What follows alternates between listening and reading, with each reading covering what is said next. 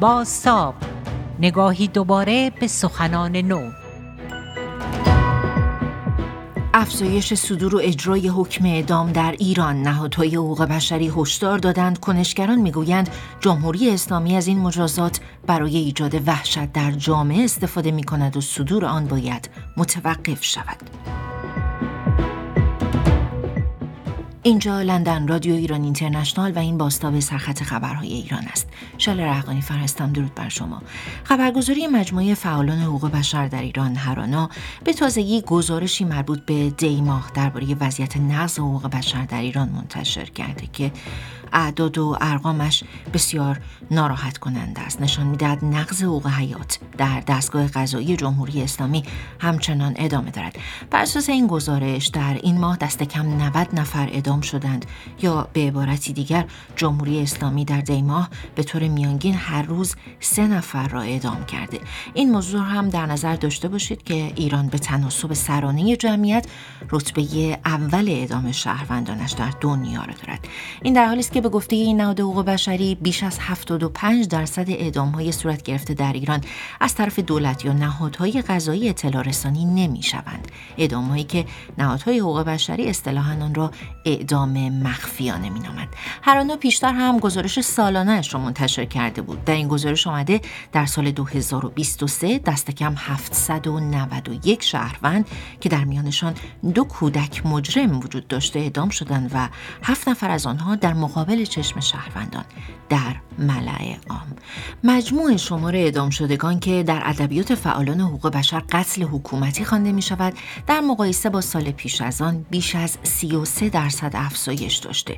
افزایشی بسیار تکان دهنده از تازه ترین اعدام ها اجرای حکم فرهاد سلیمی زندانی عقیدتی و محمد قبادلو. از معترضان خیزش سراسری است که از نظر وکلایش بی تردید قتل محسوب می شود حکم او در دیوان عالی نقض شده بود و بعد از واکنش های بسیار و اعتراض امیر رئیسیان وکیلش حکم نهایی 15 ساعت بعد از اجرا به دست وکلایش رسید.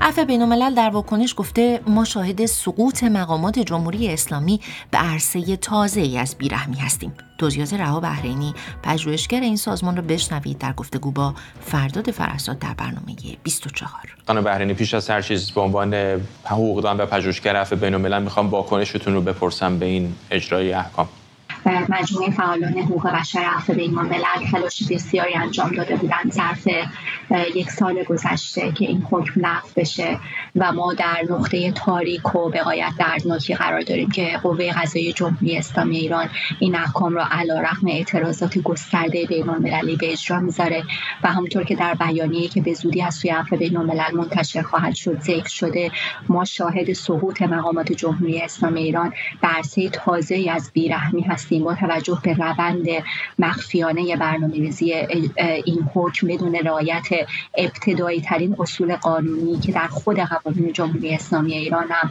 تضمین شده اما نقش و اثر سازمان های حقوق بشری و بیانی هایشان در متوقف کردن اجرای حکم اعدام چه تأثیری دارد؟ رها به این پرسش پاسخ داده. آیا اصلا تمام این فشارهای بین المللی تمام این بیانیه ها تمام این نامه های سرگشاده تمام این اعتراض ها به نهادهای بین اصلا آیا کوچکترین اثری در تغییر رویکرد جمهوری اسلامی داره؟ اگر به دهه ها تلاش فعالان حقوق بشر نگاه بکنیم دست جمهوری اسلامی برای اعدام های فله هزاران هزار انسان بسته شده. اگر شما امروز رو مقایسه بکنید با دهه مثلا 60 ولی اعدام یک نفر اعدام یک معترض هم زیاده. اعدام در همه شرایط مجازاتی غیر انسانیه و ما برای لغو کاملش تلاش می‌کنیم. اینکه در کشورهای دیگه هم بالاخره بعد از سالها اعدام نقض شده چراغ امیدی برای ما که به این حرکت ادامه بدیم. و همینطور تلاش ما اینه که در نشست پیش روی شورای حقوق بشر سازمان ملل این آمار وحشتناک اعدام در پی اعتراضات زن زندگی آزادی در ایران مورد توجه قرار بگیره و از سوی کشورها باید محکومیت های علنی و شدید داده بشه. باید دیپلمات های جمهوری اسلامی فراخونده بشن. باید بیانیه های علنی جمعی از سوی کشورها صادر بشه. و مهمتر از همه ماموریت کمیته حقیقت یافت تمدید بشه که کمک می‌کنه که شواهد این جنایات جمع بشه و زمینه در واقع پیگیری با دادستانی های کشورهای مختلف فراهم بشه. ما در مبارزه برابری نیستیم با یک ماشین اعدام غیر در واقع قابل توقف در نظام فعلی روبرو هستیم چون استراتژی جمهوری اسلامی مجازات مرگ برای ارعاب جامعه و تلاش ما ساختن یه جامعه انسانی بدون مجازات اعدامه. نظر رها بحرینی حقوقدان و پژوهشگر سازمان عفو بینالملل را شنیدید. بعد از هر اعدام به ویژه درباره اعدام معترضان و زندانیان سیاسی موجی از واکنش ها به راه میافتد و بعد از خیزش سراسری دامنه این اعتراضات گسترده تر و بین المللی شده.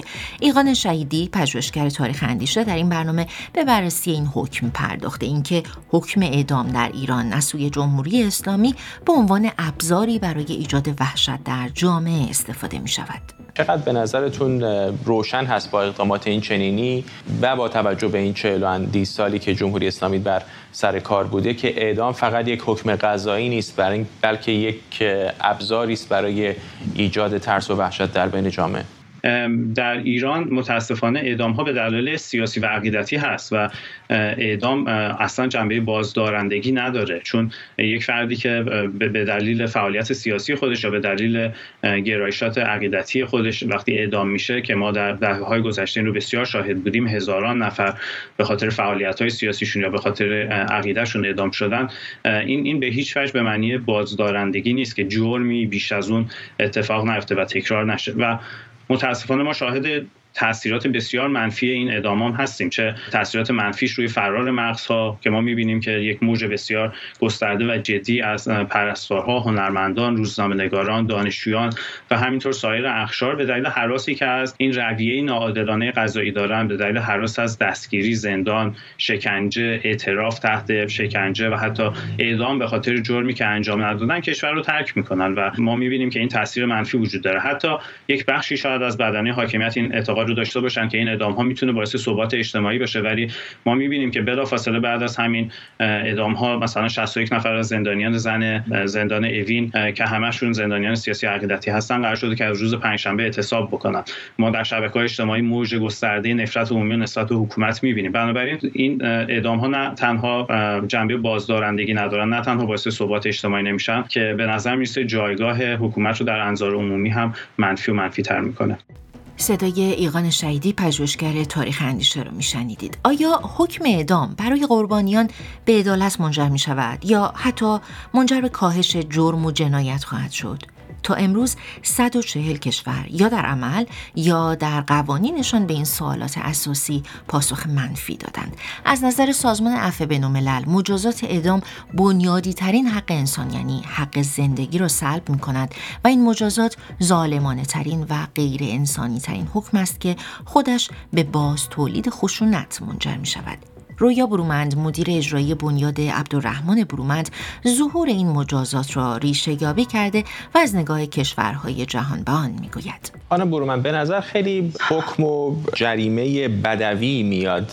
اعدام علیرغم که حالا بعضی از کشورهای دموکراتیک هم در قوانینشون دارن در صورتی که در بیشتر موارد این روی کرده چشم در مقابل چشم دیگه در دنیای مدرن جای چندانی نداره به جز حالا کشورهای اسلامی که احکام قصاص دارند ولی مثلا در کشورهای دموکراتیک شما اگر به آسیب فیزیکی به یک نفر بزنید مجازات شما مجازات مشابه نخواهد بود. یا اگر به یک نفر تجاوز بشه با مجازاتش تجاوز به او نخواهد بود. چه هستش که این اعدام اینقدر به صورت استثنایی حتی در بعضی از جوامع پیشرو تونسته بقا پیدا کنه؟ ببینید این این اولا اینی که در کشورهای اسلامی قصاص هست این درست نیست. برای اینکه فقط یک چند کشور هستن که توشون اعدام میشه کشورهای مسلمان. کلا تقریبا اکثر کشورهای جهان نه تنها دیگه مجازات اعدام در قوانینشون اجرا نمی‌کنن بلکه در قوانینشون هم ندارن. تمام همسایه هایی که جمعیت اکثر جمعیتشون مسلمان هستن دور بر ایران هیچ کدوم اعدام رو اجرا نمی‌کنن. مراکش الجزیره که دورتر هستن اعدام نمی‌کنن. بنابراین این قصاص ارتباطی با اسلام هم به صورت نداره چون از قوانین قبایل پیش از اسلام و پیش از مسیحیت هم هست. و این که در اون زمان وقتی که از یک قبیله یک نفر کشته می‌شد می‌رفتن مثلا یک تعداد زیادی از قبیله مخالف رو یا قبیله ای که فکر می‌کردن قتل درش صورت گرفته تنبیه می‌کردن و میکش میکشتن. و قانون قصاص اصلا این بود که جلوی این کشتار رو بگیرن. یعنی اصلا چیز اجباری نیست که شما حتما باید چشم در برابر چشم ولی خب در مذاهب اینجوری تشویق شد و, و, و مقامات جمهوری اسلامی هم از این قضیه سو استفاده می‌کنن. اگر نه قبل از انقلاب هم ما همچین چیزی نداشتیم. یعنی در اولین قانون جزای ما که اوایل قرن 19 20 میلادی تدوین شد اصلا ما قصاص نداشتیم و اعدام برای یک تعداد خیلی کمی جرم بود و افراد زیر 18 سال هم که بهشون می‌گفتن طفل اعدام نداشتن. بنابراین اینها همه وسیله سرکوبه و بهانه سرکوب. یعنی به بهانه مذهب یک عده رو تشویق به انتقام جویی می‌کنن و چیزی که واضحه از تجربه این 20 بیش از 20 سال کار ما این هست که افرادی که به دلیل انتقام دلشون می‌خواد که اون کسی که فکر می‌کنن قاتل فرزندشونه یا عزیزشون رو بکشن اون افراد بیشتر وقتها هیچ نوع التیامی بعد از این اعدام پیدا نمی‌کنن. یعنی در حقیقت به هیچ وجه مؤثر نیست. حتی برای التیام خانواده ها مؤثر نبوده. و خب برای پیشگیری هم همینطور. یعنی خب آمریکا تعداد ایالت هایی که اعدام می‌کنن خیلی کمه. ایالت هایی که اعدام رو حذف کردن شما می‌بینید که به هیچ وجه در ایالت هایی که اعدام رو حذف کردن تعداد قتل و جنایت بیشتر نشده که برعکس. شنونده باستا به وضعیت حقوق بشر در ایران در رابطه با مجازات اعدام نگاه جامعه جهانی به آن و تاثیر مستندسازی از آن بودید. بعد از اجرای حکم یک زندانی عقیدتی و یکی از معترضان در زندان قزل حصار ایران. من شل رقانی فرستم تا باستا به مهمترین خبرها درباره نقض حقوق بشر در ایران. راهتان روشن.